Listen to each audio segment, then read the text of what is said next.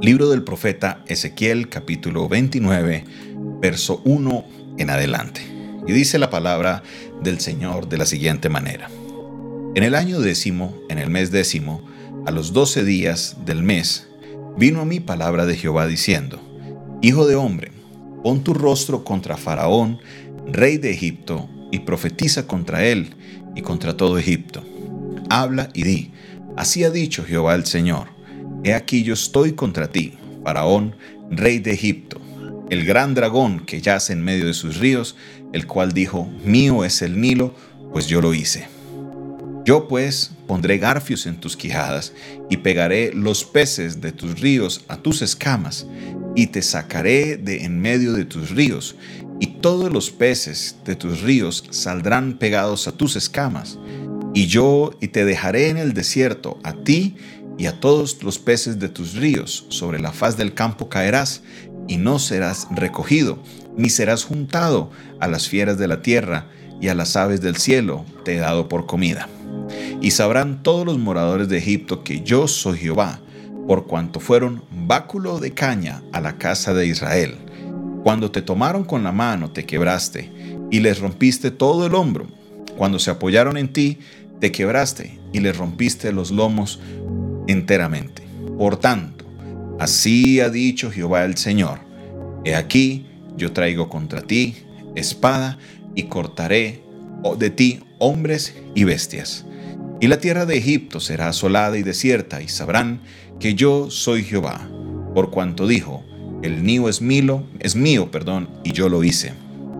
Por tanto, he aquí yo estoy contra ti y contra tus ríos, y pondré la tierra de Egipto en desolación, en soledad del desierto, desde Migdol hasta Sebene, hasta el límite de Etiopía. Y no pasará por ella pie de hombre, ni pie de animal pasará por ella, ni será habitada por cuarenta años. Y pondré la tierra de Egipto en soledad, en las tierras asoladas, y sus ciudades, entre las ciudades destruidas, estarán desoladas por cuarenta años, y esparciré a Egipto entre las naciones, y lo dispersaré por las tierras. Porque así ha dicho Jehová el Señor al fin de cuarenta años recogeré a Egipto de entre los pueblos, entre los cuales fueron esparcidos, y volveré a traer los cautivos de Egipto, y los llevaré a la tierra de, Patros, a la tierra de su origen, y allí será un reino despreciable. En comparación con los otros reinos, será humilde, y nunca más se alzará sobre las naciones, porque yo los disminuiré para que no vuelvan a tener dominio sobre las naciones y ya no será más para la casa de Israel apoyo de confianza que les haga recordar el pecado de mirar en pos de ellos, y sabrán que yo soy Jehová el Señor. Aconteció en el año 27 del mes primero, del día primero del mes, que vino a mí palabra de Jehová diciendo, Hijo de hombre, Nabucodonosor, rey de Babilonia, hizo a su ejército prestar arduo servicio contra Tiro Toda cabeza ha quedado calva y toda espada desollada. Ni y ni para su ejército hubo paga de tiro por el servicio que prestó contra ella. Por tanto, así ha dicho Jehová el Señor. He aquí yo doy a Nabucodonosor, rey de Babilonia, la tierra de Egipto. Él tomará sus riquezas y recogerá sus despojos y arrebatará botín y habrá paga para su ejército por su trabajo con que sirvió contra ella, le he dado la tierra de Egipto, porque trabajaron para quién? Para mí, dice Jehová el Señor. En aquel tiempo haré retoñar el poder de la casa de Israel y abriré tu boca en medio de ellos y sabrán que yo soy Jehová. En el capítulo 30 continúa la profecía hacia Egipto, pero quiero hoy mirar este capítulo 29 y hacer un poquito de contexto porque es importante comprender por qué razón eh, sucede esta advertencia de parte de Dios y por qué Dios se enoja también con el pueblo de Israel de una manera impresionante. Vamos a observar lo primero que estamos viendo. Dios, lo primera, primer juicio que trae, el primer juicio que trae es que ellos, el rey de Faraón, perdón, el rey de Egipto, que se conoce como Faraón, se enorgulleció Recordemos algo importante. Para los egipcios, Faraón es un dios, es una deidad. Es importante entender eso. Para los egipcios, Faraón es una deidad. Entonces ellos lo ven a, Faraón como un dios. Al, observar nosotros eso en, la cultura egipcia, pues resulta que a, a este faraón se le subió por la cabeza y el texto claramente nos lo dice acá en el verso 3. Dice, habla y di, así ha dicho Jehová el Señor, hoy estoy contra ti, faraón, rey de Egipto, el gran dragón que yace en medio de sus ríos, el cual dijo, mío es el Nilo, pues yo lo hice. Acá Dios le está diciendo, por cuanto usted se enorgulleció, voy a demostrar realmente quién fue el que hizo el Nilo. Recordemos que hasta ese momento, hasta ese momento, bueno, todavía hoy se considera el río Nilo una de las grandes fuentes o una de las grandes eh, fluviales de, del mundo. El río Amazonas, el Mississippi, el Nilo son de las tres eh, fuentes fluviales que hay más grandes, más importantes que hay en el mundo.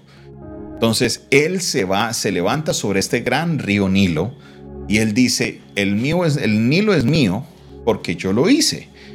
Y allá estaba Dios escuchándolo diciendo como que bueno, vamos a esperemos el tiempo correcto a ver qué es lo que va a pasar aquí.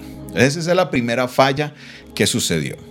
Número dos, encontramos acá en el versículo, acá está, en el versículo 16, dice, y no será más para la casa de Israel apoyo de confianza que les haga recordar el pecado de mirar en pos de ellos, y sabrán que yo soy Jehová el Señor. Entonces, ¿qué fue lo que pasó? Resulta que en aquella época Israel se empieza a ver sola, empieza a verse eh, de una manera sencilla. Bueno, en sí lo encontramos en el versículo 6. Dice, y sabrán todos los moradores de Egipto que yo soy Jehová por cuanto fueron báculo de caña a la casa de Israel. Leamos ese verso 6 en otra traducción para que podamos entender ese lenguaje de báculo de caña. Dice, todos los habitantes de Egipto sabrán que yo soy el Señor, pues para Israel no fuiste más que una vara de juncos Israel pensaba que en ellos iban a encontrar una vara fuerte, pero no, encontraron fue una vara de juncos, algo en el que realmente no se pudieron apoyar. apoyar. Mire lo que dice el 7. Cuando te tomaron con la mano, te quebraste y les rompiste todo el hombro. Y cuando se apoyaron en ti, te quebraste y le rompiste los lomos enteramente. En otras palabras, cuando Israel buscó la ayuda de Egipto, resulta que Egipto echó para atrás y el pueblo de Israel quedó derrumbado. Y esto, la historia, si usted va a leer los libros de historia, lo que sucede realmente está tal y como lo describe el profeta Ezequiel. Ahora, lo que pasa es que como leíamos en el verso 16, dice el texto, para que les haga recordar el pecado de mirar en pos de ellos. ¿De qué pecado está hablando? Dios les da la instrucción en el libro de Éxodo capítulo 14 y no solamente en este libro, en este en esta porción, en diferentes porciones hay algo que Moisés le dice al pueblo, dice, "No temáis, estad firmes y ved la salvación que hará hoy con vosotros, que Jehová hará hoy con vosotros, porque los egipcios que hoy habéis visto, nunca más para siempre los veréis." Dios le está diciendo a los egipcios, nunca jamás para siempre los volvéis a ver. Pero ellos fueron y los buscaron. Cuando Dios trae ese juicio sobre Salomón, cuando se acusa la apostasía, una de las cosas que les tenía en contra era eso, que Salomón se fue a Egipto o mandó a Egipto para traer los caballos de Egipto, que eran de los mejores caballos que había en el mundo. Y Dios le había dicho claramente, no volverán por el camino de regreso a Egipto. Era una manera de Dios decirles, ustedes no vuelven a mirar para atrás. Salieron de allá, de allá salieron y no vuelven a mirar para atrás. Pero acá en este tiempo, previo al cautiverio, no solamente miraron para atrás, sino que hicieron alianza con Egipto, que si ellos le entregaban cierta riqueza con el fin de que tuviera una protección, hicieron un pacto de protección. Pero ¿qué pasó? Egipto no respondió. Y Dios les dice, nunca jamás voy a destruirlos a ustedes para que nunca jamás vuelvan a mirar, para que Israel vuelva a mirar allá, para que se, acuerden del pecado que cometieron.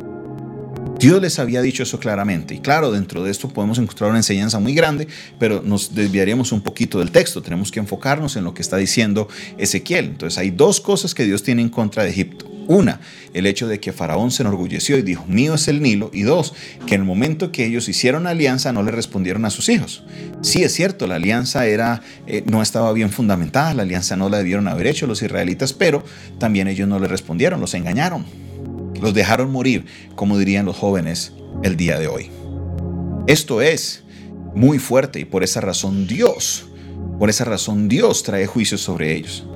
Es cuál es el juicio que Dios trae sobre ellos. Es bien interesante. Lo encontramos hacia el final del capítulo y Dios le dice, mire, yo voy a hacer que Babilonia vaya a Egipto. Entonces, dice que Nabucodonosor, dice verso 18, hijo de hombre Nabucodonosor, rey de Babilonia, hizo a su ejército prestar un arduo servicio contra Tiro. Toda cabeza ha quedado calva, toda espada desollada, y ni para él ni para su ejército Hugo paga contra Tiro, por, pero Hugo paga de Tiro. Vamos a leer esto en otra traducción. Vámonos a la traducción en lenguaje actual. Vamos a leer ese verso 18 de nuevo. Dice, tú sabes, Nabucodonosor, perdón, tú sabes que Nabucodonosor, rey de Babilonia, hizo todo lo posible por conquistar la ciudad de Tiro. Llegó con su ejército para rodearla y sus soldados llevaban tan pesada carga que hasta la cabeza y las espaldas se les pelaron. A pesar de todo, no pudieron conquistarla. Por eso voy a dejar que Nabucodonosor conquiste Egipto y le permitiré adueñarse de sus riquezas y de todas sus pertenencias para que pueda pagarles a sus soldados y así premiaré a Nabucodonosor por haber atacado a Egipto en mi lugar. Les juro, así lo haré. En la traducción al lenguaje actual nos lo explica muy, muy, muy, muy bien. Pues, ¿qué fue lo que pasó? Resulta que Nabucodonosor se fue contra Tiro pero como leímos el día de ayer, Tiro era una ciudad muy, muy, muy poderosa, era una ciudad muy, muy fuerte. Tenían muchas cosas, habían muchos avances en tecnología, tenían todo de lo mejor. Pero ¿qué pasó? No pudieron. Se llevaron cantidad de provisionamientos y Nabucodonosor fracasó tomándose a Tiro. Entonces, ¿qué va a hacer Dios? Como Dios iba a traer un castigo sobre Egipto, Él permite que Nabucodonosor se vaya a Egipto y Dios le va a dar la victoria a Nabucodonosor porque, los porque lo que los egipcios hicieron en contra de Israel. Ese es Dios. Él obra de maneras misteriosas. Él obra de unas maneras especiales. Esa es la manera en que Dios obra. Y sí, dentro de esto podemos seguir viendo el tema que hablábamos ayer, esa protección de Dios, ese Dios Padre que protegía. Número uno, el primer pecado de ellos es que se enorgullecieron. Se les subió a la cabeza de Faraón. Yo hice el Nilo, yo soy Dios. Número dos es que ellos le dieron la espalda a sus hijos, a su Israel. Esto a Dios no le agradó y por esa razón se sabe también por historia que primero Ezequiel lo dijo antes del tiempo que sucediera y dos, se sabe también que Nabucodonosor conquistó en esa gran guerra en que se fue el faraón contra Nabucodonosor. Egipto perdió la guerra y Nabucodonosor se quedó con el botín de la tierra de Egipto. La palabra de Dios es verdadera, la palabra de Dios es certera. Y volvemos a tocar este punto tan importante del profeta Ezequiel que no solamente su profecía fue certera en lo que le sucedió a Israel, sino que Dios también le habló de las naciones vecinas, y tal como Dios lo habló, así se cumplió. ¿Por qué razón? Porque la palabra de Dios no vuelve vacía. Todo hará todo lo que se ha propuesto hacer. Nada, ninguna palabra caerá en tierra en vano. Por eso, mis hermanos, creamos en la palabra de Dios. Creamos de que lo que Dios dice se va a cumplir. Si usted ha recibido promesas de Dios, no tenga temor. Créala, esté seguro de que lo que Dios dice se va a cumplir. Mi hermano, mi hermana, la palabra de Dios es certera. Si Dios ha dicho algo, se cumplirá. Puede que no se cumpla en el tiempo que tú quieres. Puede que no se cumpla en el tiempo en el que tú crees que lo necesitas. Dios vendrá y va a intervenir en el momento correcto y su gloria se va, a derramar y la verás presente en tu vida en el tiempo correcto. Sigue confiando en Dios, porque la palabra de Dios se cumple porque se cumple. Padre Celestial, te damos gracias por este tiempo en tu palabra, en tu presencia. Gracias Señor, porque podemos siempre, Señor, por medio de tu palabra, tener la certeza y la seguridad de saber que tu palabra se cumple, oh Dios. Señor, estamos a la espera de ver tu intervención en nuestra ciudad, en nuestro país. Estamos a la espera, Señor, de ver la obra grande que vas a hacer en medio de tu pueblo. Grande eres, oh Dios, digno de suprema alabanza. Exaltado sea tu nombre, Señor, en todas las naciones y en nuestra ciudad. Recibe la gloria, recibe la honra, recibe toda la exaltación por siempre y para siempre. En el nombre de Jesús. Amén y amén. Esta fue una producción del Departamento de Comunicaciones del Centro de Fe y Esperanza, la Iglesia de los Altares. Un consejo oportuno. En un momento de crisis. Se despiden de ustedes en esta hora. Isabela Gómez eh, y David Castañeda Gómez. Para nosotros es una alegría compartir con ustedes. Recuerde, si quiere saber más de nuestro ministerio, contacte con nosotros al 316 617 Una vez más, 316 617 7888. Dios les bendiga, Dios les guarde. Feliz, feliz noche para todos. Bendiciones.